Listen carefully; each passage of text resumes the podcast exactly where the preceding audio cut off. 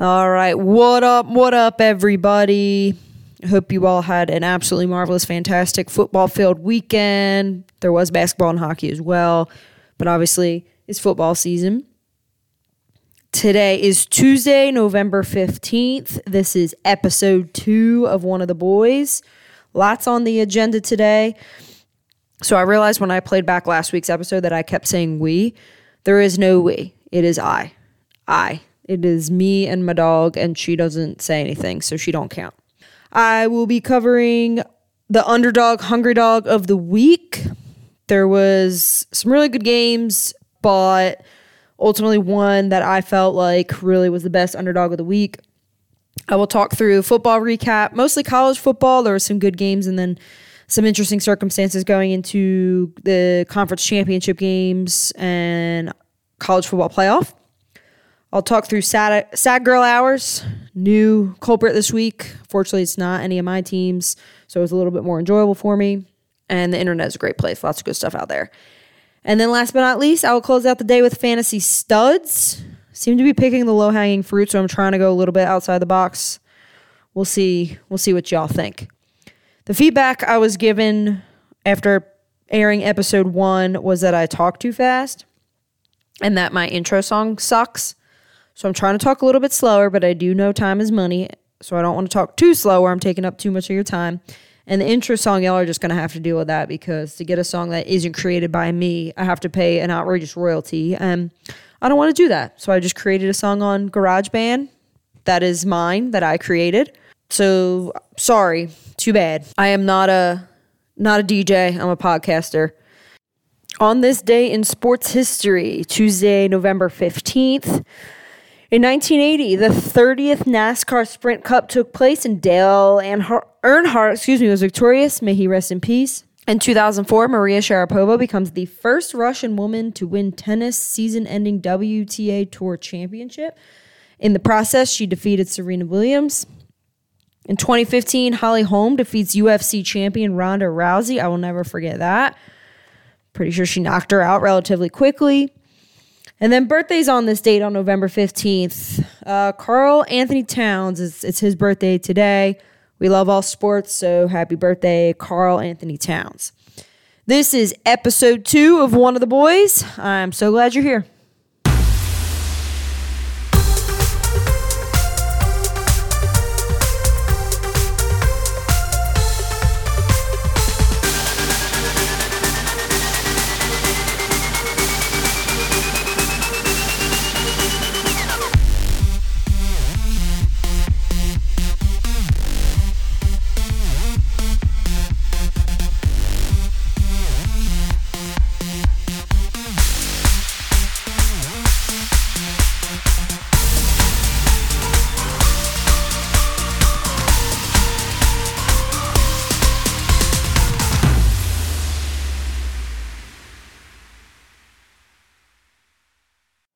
Woof, woof, woof, woof.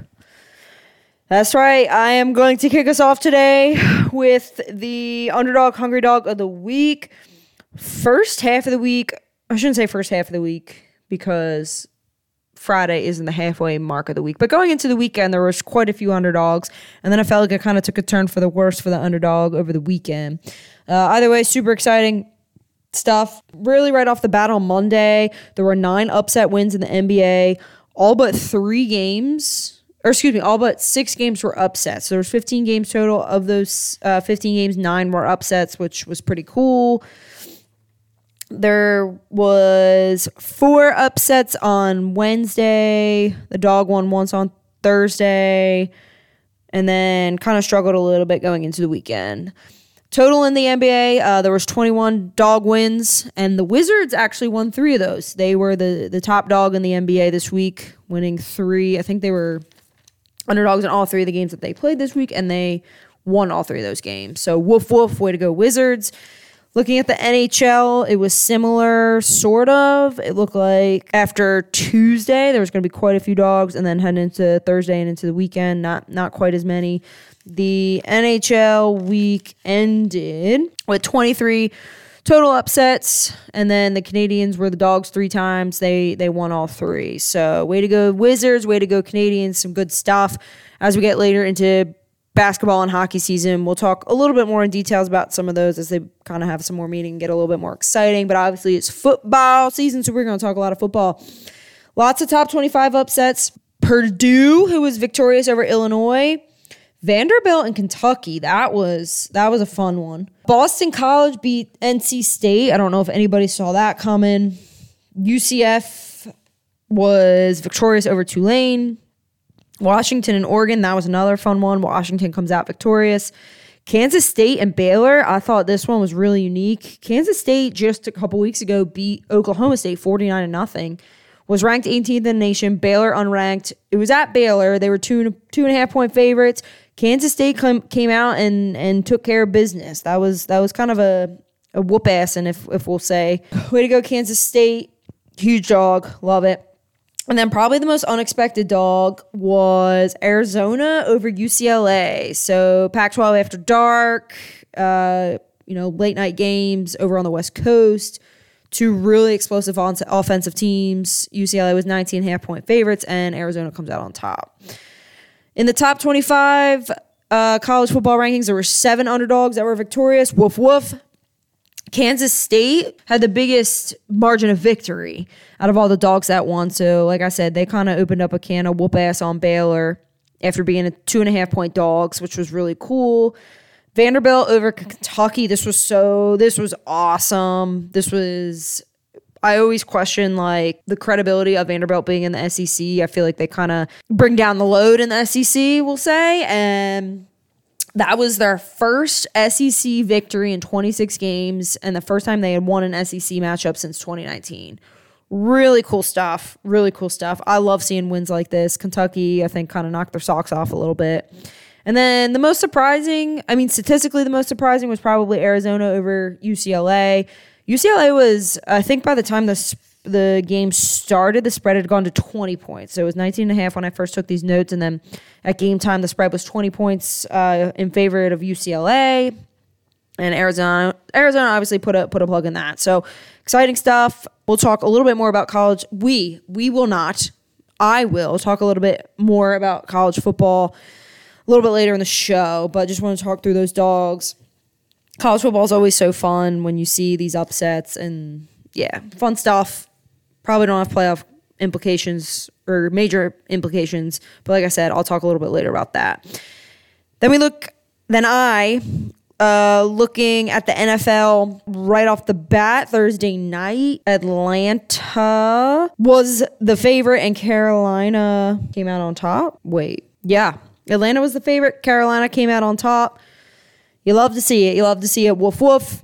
Buffalo was the favorites versus Minnesota. If you know football, if you watched any football yesterday, you saw what happened there.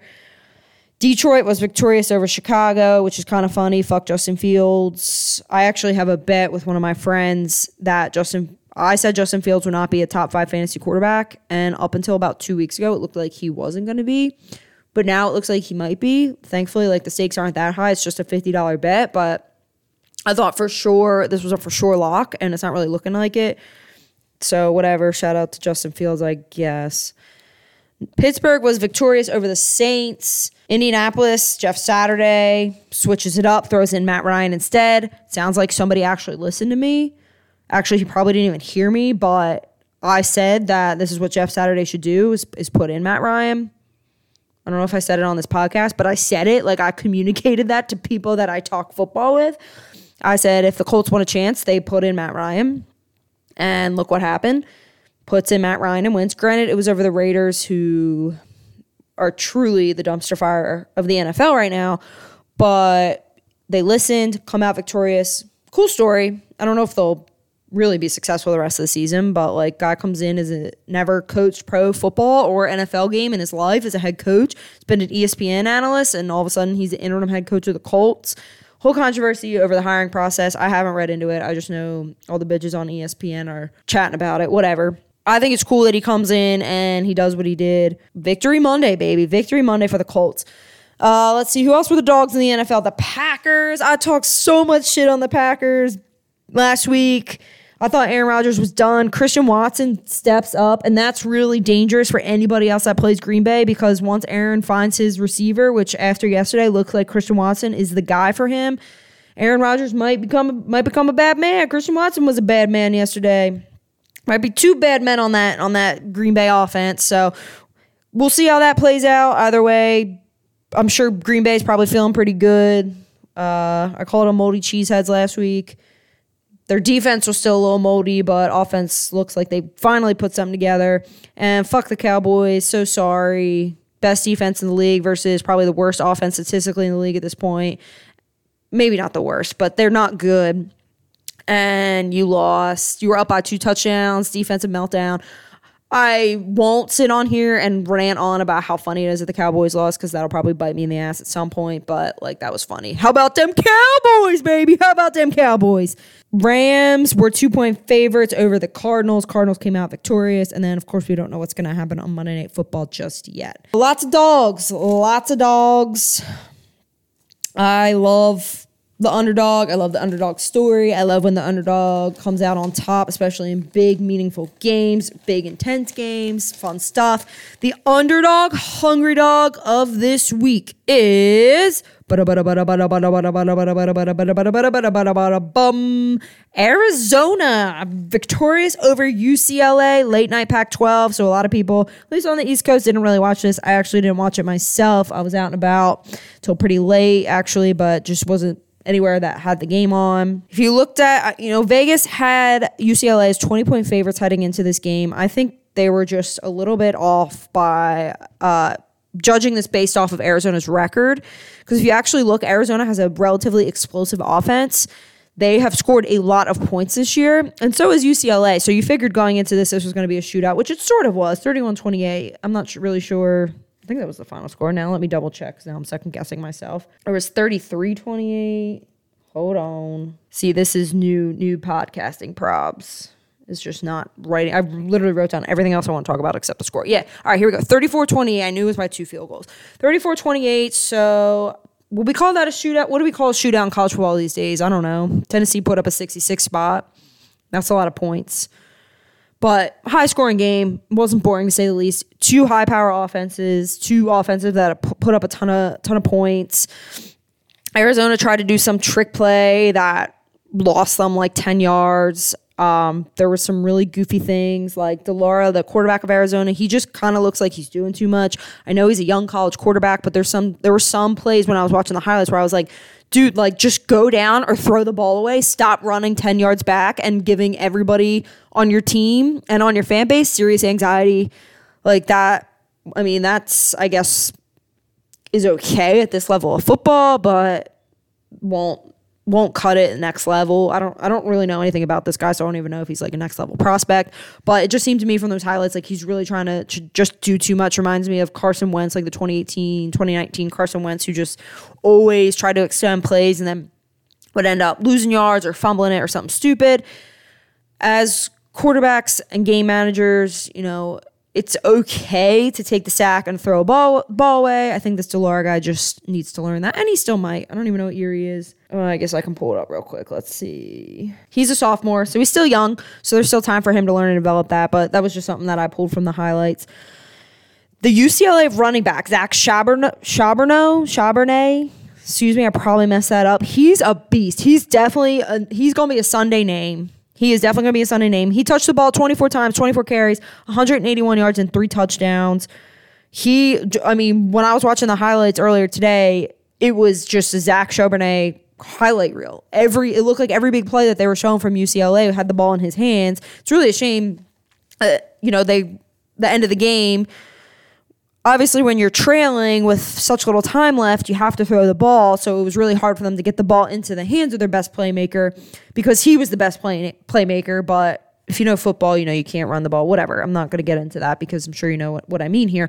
But he was definitely their best playmaker. He was a lot of fun to watch. Really, what it comes down to to me is just this was a game that was won by key moments. And what I mean is clearly both of these offenses were high flying. Neither of these defenses have really proven to be powerhouses this year. So you thought maybe going into it it was going to be a shootout, which it absolutely was. So this to me was a game that was just won by the by the little moments. I guess they weren't really m- little moments, but the the moments of this game, the key moments of this game, and ultimately what it comes down to is turnovers, and then also that the blocked field goal, the special teams play those looking back at the score and the way the whole thing ended, those were some of the most important moments of the game. You knew these offenses were were going to come out fly, flying high and so it was going to come down to all right, well who's going to make a play first on defense? And Arizona turned out to be that team not just on defense but on special teams as well. 28 points was the least amount of points scored by UCLA this season. Arizona's defense, like I said, it hasn't been great this season. They haven't been great. I know they gave up or they allowed UCLA to score the, the least amount of points that they have this weekend, but they've been giving up a lot of points to a lot of different teams, like a lot of points. So, really, this game was defined by just a few really key moments. And ultimately, I think that's why Arizona won, because Arizona had more of those key moments than UCLA did. I think going into the game, the final spread was 20 points in favor of UCLA. I'm not sure what the I don't know what they're called the the guys who set these spreads in Vegas. I don't know what they were thinking here because like I said, this is really just a battle of two high offenses, two high power offenses. Either way, Arizona comes in this game 3 and 6, 20 point dogs and pulls it off on the road. Absolutely outstanding. You just love to see it. You love to see it and not gonna lie, I I don't really mind seeing Chip Kelly kind of crumble a little bit. So, so congrats to Arizona, underdog, hungry dog of the week. Love that. There's been, well, I guess LSU's not really like a unique team we wouldn't talk about, but or I wouldn't talk about, but Arizona. I would have never thought I'd be picking Arizona as the under, underdog, hunger dog of the week. So exciting stuff. Love it. I'm going to talk a little bit more football now. It was an awesome Saturday in college football. It's really an, an, awesome Saturday in the NFL too, but I'm going to talk a, a little bit more about college football right now. The SEC matchup is going to be Georgia versus LSU, just like we all predicted, right? Uh, especially after that Florida State loss that LSU suffered first week of the season. I think everybody was calling for Brian Kelly to be a failure. It was going to be a failure and that he should be fired cool story. Really cool story. LSU's going to the SEC championship game. I'm sure they'll be like 30 point underdogs. So woof, woof, woof. Let's get hungry, baby. Um, the last two meetings with Georgia and LSU, LSU was victorious. Last one was the 2019 SEC championship game. So that was LSU's big uh, championship year with Joe Burrow. They also had Ja'Marr Chase, Justin Jefferson, Clyde Edwards-Helaire. So I'd say that was a pretty good team. I think all four of those people are like making making bank and playing on Sundays now. Obviously, that's not what this LSU team is right now currently, but uh, UGA in 2019 had George Pickens, who was a freshman. James Cook was a sophomore. D'Andre Swift was a junior. Um, so that was the last time those two teams faced off. Obviously, like I just said, two very different teams now. Georgia's defense is fucking nuts. And LSU isn't quite as high powered off, definitely not as high power offense as that offense was back in 2019. But they're still pretty electric to watch. So we'll see. That's going to be the biggest thing to watch, I think, is how the LSU offense matches up against the Georgia defense. The Georgia defense or the Georgia offense isn't great. So I think if LSU can find a way to be successful and mix things up and get that Georgia defense on their toes, that they'll have a chance. I, I do think Georgia is going to be heavy favorites here. Um, but maybe they'll maybe LSU the Tigers they'll, they'll prove us otherwise.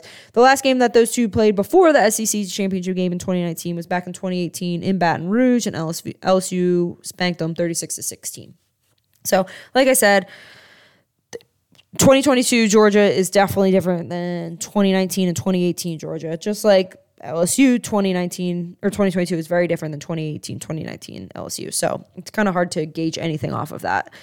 Either way, uh, I'm glad it's not Alabama, and I think most of the college football world is glad that it's not Alabama. It's nice to see, somebody else in there. I do think Georgia's going to be victorious. I think Georgia's going to win it all again, but we will see. There are some dogs out there. The dogs, the dogs are out there. There weren't any other games that were played that I think will really have an impact on the top four the Oregon loss will have the biggest impact on the top 10, really kind of pulls them out of that. Uh, I guess I shouldn't say completely out of, but it's really hard to get into the top four with with a loss, especially if you're not in the SEC or really the Big Ten ish. So Oregon, that sucks. I'm sorry. I don't know. I guess you guys still have a chance if you win your conference, maybe. Um, if this was if there was a 12 team playoff, I would obviously have a lot more to talk about because there were some top 12 matchups, top 12 teams, top 12 teams that went down. Um, but unfortunately, it's not. But if I'm still recording this podcast in two years, which hopefully I am, and I'm making millions of dollars, and you all know my name and I'm a household name, um, that will be a lot of really fun college football content to cover. But it's really hard to to narrow it down to four the four best teams in college football because I think there's a lot of really good teams. And well, I'm going on a rant a little bit here in a, in a tangent, sort of, but I think of teams. I always go back to, so obviously I'm going to go back to, to my team. Um, and 2016, Penn State wins the Big Ten championship. They beat Ohio State earlier that year. They go to the Big Ten championship, beat Wisconsin and Ohio State gets into the playoff without playing in the Big Ten championship game, and Penn State does not. So some people say conference championships don't, I guess they're not as important as they once were. I think they they should be more important now than they ever were because I think it's absolute bullshit that a that a team who didn't win their conference can get into the playoff over the team that actually did win the conference, if that makes sense. So, like Ohio State, it's bullshit that they could get into the playoff without winning the conference when Penn State won the conference and didn't get in. I'm not sure if that's happened again, but I feel like the committee should put a little bit more focus on the conference champions over the non-conference champions. So like if Mich- so Michigan Ohio State, this is really what I think of because Michigan and Ohio State, I don't think they're both going to be in the playoff. One of them is going to beat the other last. So one of them is going to look good to the committee. But advantage should be to whoever wins that game and then goes on to the to the playoff. So like if you think about it, in theory, if Ohio State wins over Michigan, goes and plays the Big Ten championship game, and say they lose, they could throw Michigan right back into that playoff, which to me is bullshit because Ohio State wins head to head, but just plays one more game than Michigan because they actually made it into the conference championship. To me, none of those teams make it, and you put somebody else in that actually did win their conference. That's just my thought.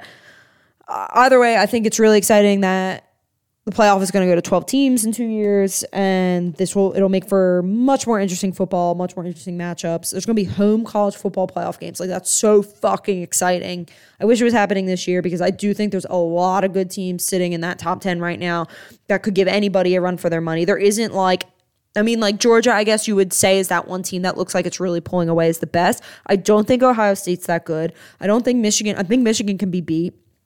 TCU is definitely could definitely look vulnerable against some of these teams. Um, who's number five? USC. No, Tennessee. Tennessee. Like Tennessee could go in and and match up against just about any of these other teams that I just talked about, and then USC. Like same thing. How is how are we ever going to know how good USC is if they don't have the opportunity to play against some of these teams? So it's just really hard. Four teams is just not enough. Looking forward to the 12 team playoff. Um, but we're stuck with the four team this year. It is start. It is time to to start looking at some of the conference playoff races though. And obviously, you have to get into the conference championship game to win the conference championship.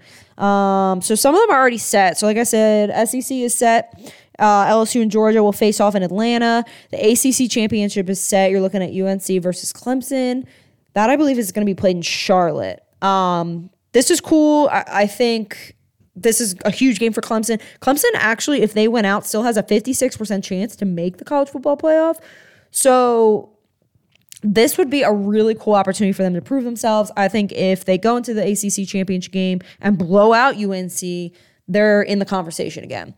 American Conference is really up in the air, like really up in the air. There's a bunch of teams that are really close. There's UCF, Cincinnati, Tulane. They're all all of their records are at eight and two, and they're all five and one in the conference. So I don't know how they decide that. I don't know what the tiebreaker would be. I guess if slash when the time comes, we'll we will see them. Big 12, TCU is locked in. Um, right now, Kansas State does hold that second spot.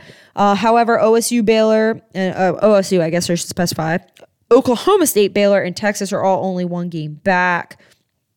Uh, Kansas State and Oklahoma State both have a seven and three record. However, Kansas State does have that head to head win, the head to head absolute ass whooping, uh, 49 to nothing over Oklahoma State. So I have a feeling it's going to be Kansas State, especially after their big win over Baylor last week.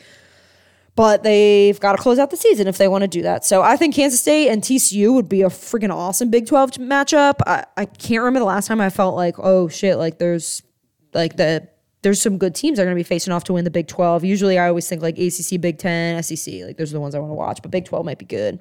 Um, Big 10. So this is a really, this is why I'm like kind of over the East West uh, conferences where they split the conference into the East teams and the West teams. I really just like one versus two because if you look at the Big 10 East, you've got Ohio State, Michigan sitting at the top, both undefeated. Penn State, sorry, sad. They're just under them, whatever. But the matchups, like the matchups in the Big Ten East are way more challenging and intense than the matchups in the Big Ten West. But whatever. So you have to figure whoever, unless something really weird happens in the next week, whoever wins Ohio State versus Michigan will be who represents the Big Ten East. Um, and then looking on the other side, there's there's a bunch of teams that are tied. So Purdue, Illinois, Iowa, Iowa, Minnesota, they are all four and three within the conference. So all of them are t- technically, I guess, tied right now. But if you look at their overall record, Illinois and Minnesota um, are both at seven and three. Let's see if they play one another. They have to, right? Uh, Minnesota Gophers schedule. Yeah, okay. So this upcoming Saturday they play one another. So that will be. Oh no, that's Iowa. Well, that's a big one too. Iowa versus Minnesota. It's like such bullshit where it's like Iowa or like Minnesota, who Penn State absolutely destroyed, like still has a chance to play in the Big Ten championship game where like Penn State has no chance at all. It's stupid. Anyway, Penn State wouldn't have a chance anyway, even if it wasn't for divisions. Um, okay, so Illinois and Minnesota. Oh, Illinois won the head to head over Minnesota. So I guess right now, if both teams went out, Illinois would be the team. Um, so Illinois, even though they lost last week, still has a chance. Um, if you look at the MAC, so lots of fun action going on during the week. Toledo's locked in, and then again, there's just a bunch of teams that are really close, really in a tight race. Ohio, Buffalo, Bowling Green. It'll be interesting to see how that plays out. Uh, Mountain West, nobody is locked in yet. Nobody's locked in the Mountain West. If the season ended today, it would play out to be Boise State versus Fresno State. Um, however, Wyoming, San Diego, San Jose, San Diego State, San Jose State, they are all still really close. So there are there's definitely like some spots up for grabs there. Same thing with the Pac 12. Uh, so, like I said today, if the season ended, it would be USC versus Oregon. Oregon did lose last week. Um, so that definitely kind of tightens the race a little bit. Utah, UCLA, Washington, they are all still in the mix. So it would be, like I said, very interesting to see how that plays out. It's going to be a fun last couple weeks. It's crazy to think that there's only two weeks left. I feel like the college football season is significantly shorter than the NFL season. That makes me sad. I also really don't like how there's two weeks, right? So it's like uh, the Saturday after Thanksgiving. Yeah, the Saturday after Thanksgiving is the last like real college football Saturday, and then there's like a month until the college football playoff is played. I don't like that at all. So I think this 12 team format will help to break up some of that. There's a lot of things that I really, really like about the 12 team format. I'm sure the teams that have made the top four every year won't feel the same, but whatever. Um, so my college football predictions, my college football playoff predictions that will come out tonight. I believe at seven o'clock is when they announce. I don't think anything's going to change. I think it's going to be Georgia, Ohio State, uh, Michigan, and TCU. The only thing maybe, maybe that could happen is maybe this is like I don't know. I'm just making this up off of my head based on what I think. There's like a 3% chance that Tennessee could potentially bump TCU um, down to five and Tennessee would slip into four. But I really think that TCU going to Texas on the road, they were dogs. They were seven point dogs and they win by seven. So they beat the spread by 14 points in you know a stadium that's not theirs. I think that was a convincing enough win to keep them in the four spot. I do think if Tennessee and TCU went head to head, though, that Tennessee would just beat their butts. But we may see that later in the season. We may not. Sticking with our theme, my theme of football, gonna move into sad girl hours. And my goodness, are fans of the Las Vegas Raiders sad? This is actually like a legitimate sad girl hours. I don't know if anyone saw Derek Carr's post game conference where he he like literally cried. So this is as literal of sad girl hours as you can get. Um, the Raiders are two and seven, heading into a season that felt like it had a lot of promise. You have Derek Carr, decent quarterback. You signed Davante Adams. Davante Adams is very good. Josh Jacobs, he's decent. Having a break having a breakout year, in the Raiders suck. Hunter Renfrow, Darren Waller, it looks like the Raiders, on offense at least, have all the pieces to be successful. Notice one thing I didn't mention was the offensive line. That is proving to be the Achilles heel of the Raiders right now. Derek Carr just does not have enough time back there to throw the ball. And I actually feel for him a little bit. I felt really anxious watching his post game, his post game conference where he was literally crying. Like he's he's feeling it which is sad. And I don't I'm not doing sad girl hours to make fun of him because I do actually feel real bad for him. I'm I'm here for sad girl hours to make fun of their fans a little bit. So Twitter is a really funny place. Um, there was lots of lots of funny tweets out there. Let me actually pull some of them up on my phone. The first one that I saw, I'm not gonna I'm not gonna shout anyone's Twitter out because I don't know these people. I just was creeping their tweets and whatnot um, to get some funny content. The first one was uh, the Raiders had tweeted out like the final score, like an image with the final score or whatever, and someone replied to it, like a, lit- a literal fan in the stadium replied to it and said complete idiocy with a plastic bag over his head, like in the stadium, which was fucking hilarious. Um, there was also some other tweets that had me chuckling. There was McDaniels should absolutely be fired. This is embarrassing. He just lost at home to a team that hired a TV analyst six days ago, and it wasn't even his worst moment of the year. Another tweet said, Mark, sell the team. This is ridiculous, and you're an embarrassment. You've made our team a laughing stock. And then some people, I saw a few of these actually, that said, refreshing Twitter until I see Josh McDaniels fired. And then this was actually by a player. So Maxx Crosby, excellent player on their defense, defensive line. He said, Y'all don't deserve this. Raider Nation, I love y'all. You better love your fan base because if they're still watching you play after this poop hole you've put them through this year, like that's that's real. It is actually funny though to to see different fan bases and how they react. Like if this was happening in Philly, I think I think Twitter would would break because people would be so mad. Um, and it's definitely a little bit more gentle coming from Raider Nation. So like Raider Nation, you're you're nicer than than Philadelphia. You have that going for you.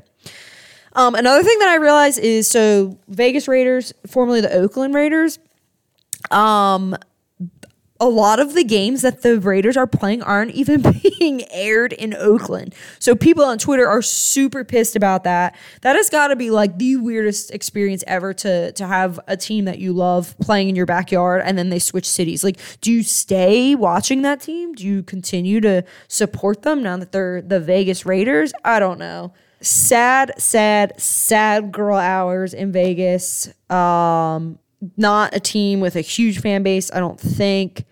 I said this last week that they only moved the franchise to Vegas to bring in outside teams. I still think that's the case. But you Raider Raider Nation loyals, uh, it's sad. It's sad for you right now. I feel for you. I'd say it would get better, but I don't think it's going to. Just keep keep airing it out on Twitter. All right, let that steam out. Do what you got to do. I'm with you. Okay, I'm with you. All right, now I'm gonna I'm move right along. Talked a little bit of college football. Now I'll get into my fantasy studs heading into week 11. To recap, week 10. Where the hell? I literally just was paged into my notes. That's exactly. Or here we go.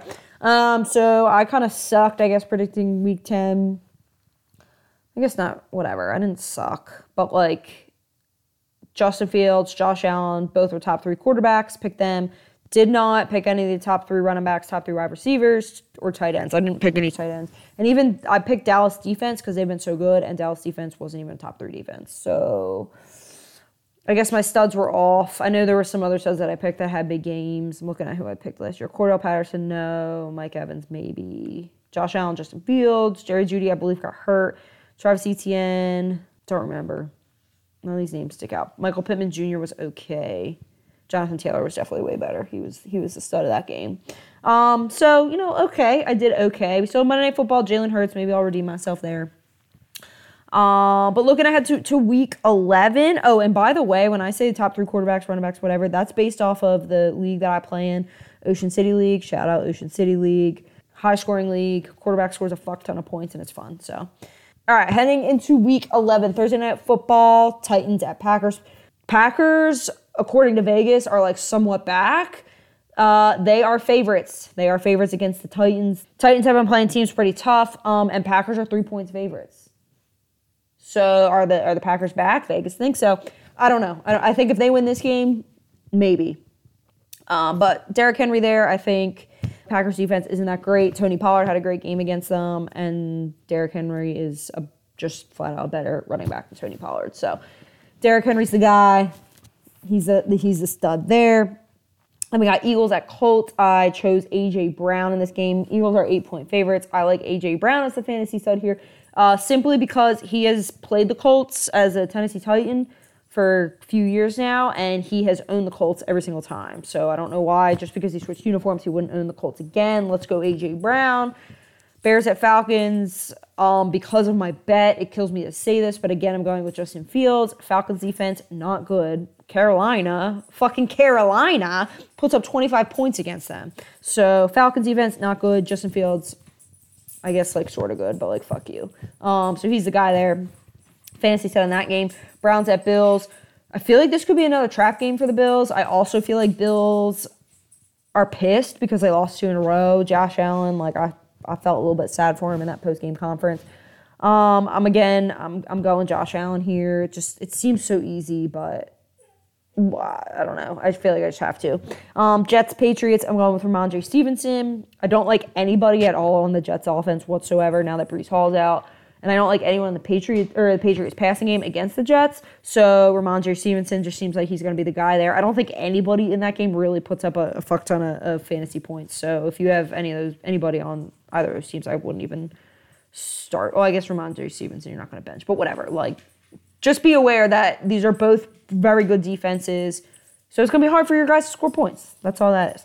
Um, Rams at Saints. Uh, so this is how poorly the Rams season is gone. The Saints are three point favorites after coming off a loss to the Pittsburgh Steelers.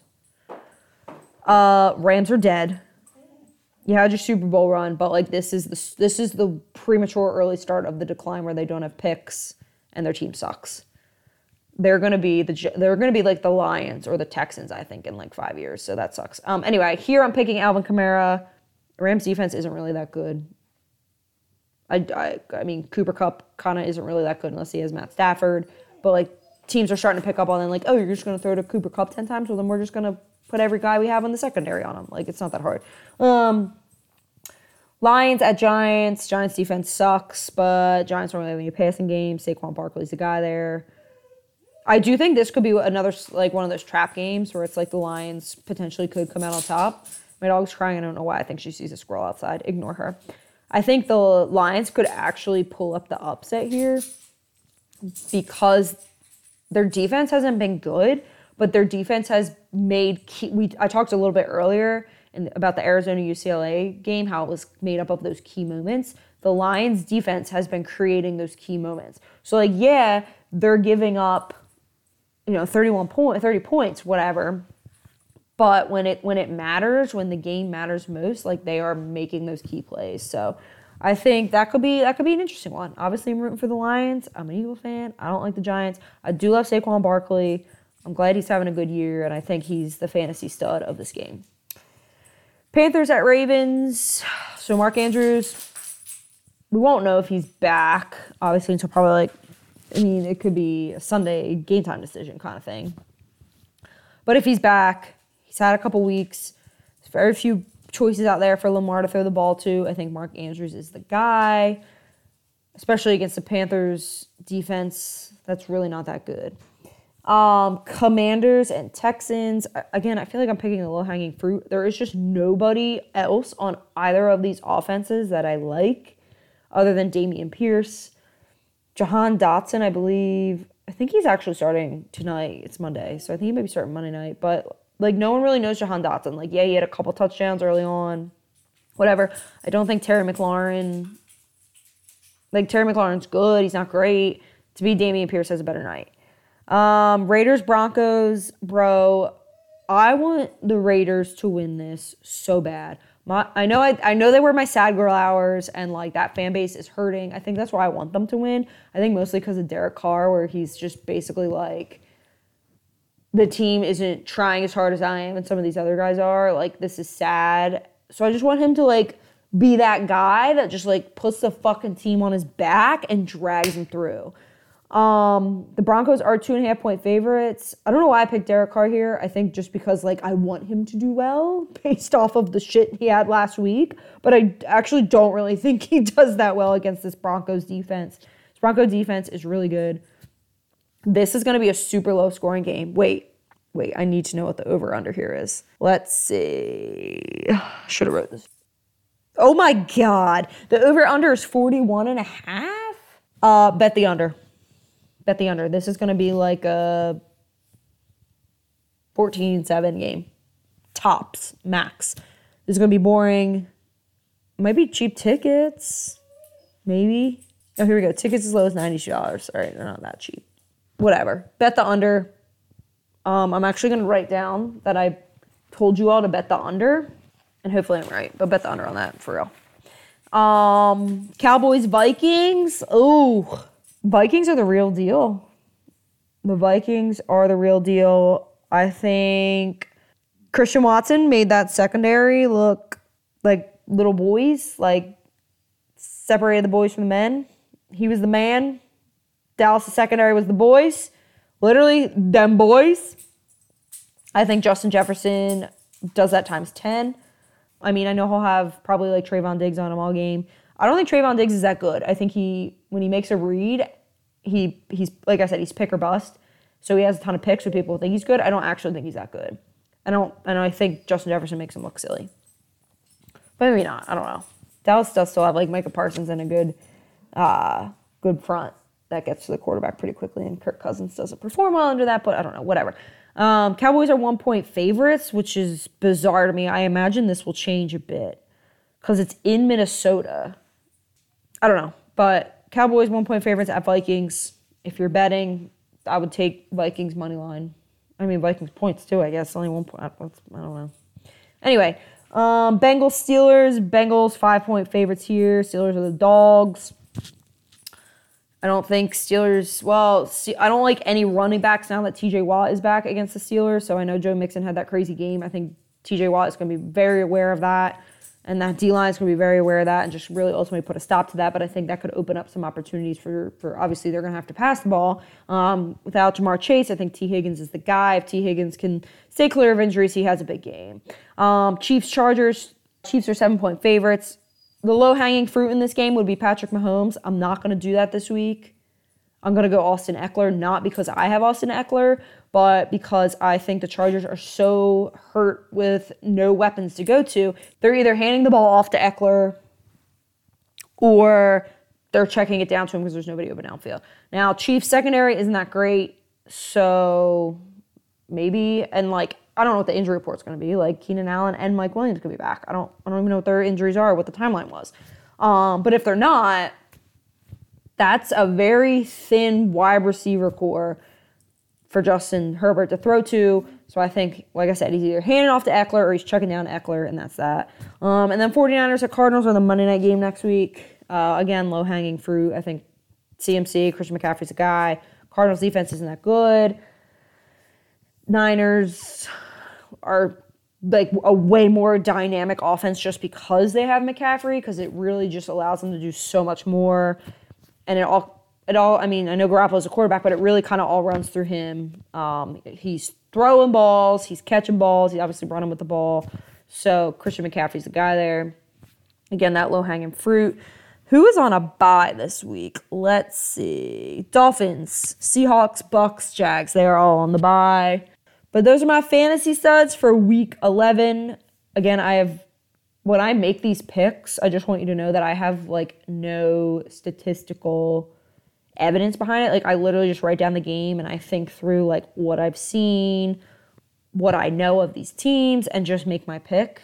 I'm trying to think if there's any like sleepers looking at this. I think any of the Chargers, like uh, Josh Palmer, he could be someone that plays pretty well. Looking at the Steelers, talking about tight ends, uh, Freiermuth, they are throwing the ball to him seven to ten times a game.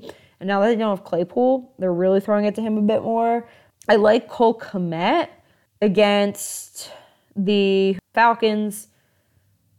I don't think the Falcons defense is that good. I actually can't believe they're expected to win that. That's weird. But Cole Kmet, I like that there. I don't like anybody on the Browns. I don't think there's anybody on the Browns this week that should that you should well other than Nick Chubb because the Bills are gonna be pissed off and hungry. Um, I don't like anybody Jets Patriots. I like both of those defenses. I think that's going to be another one that's just low scoring. So if either of those defenses, throw them in there.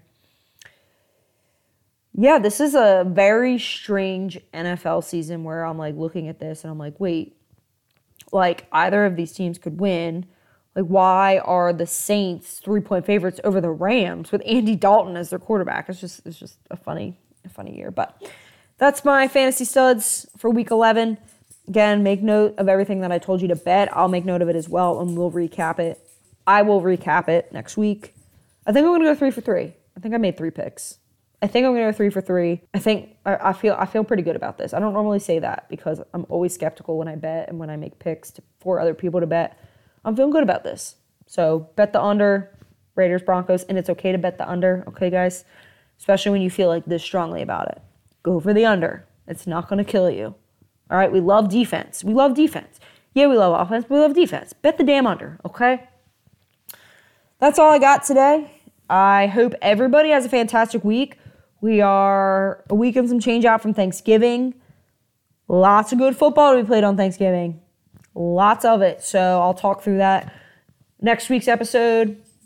In the meantime, I really need some dessert ideas for my dad's Thanksgiving. So if you have any really great suggestions that you want to shout out to me, slide them, slide into the Twitter, tweet at me, let me know. Yeah, that's all she wrote. Again, thank you all for listening. Saturdays are for the boys, but I'm one of the boys. Have a great week, everybody.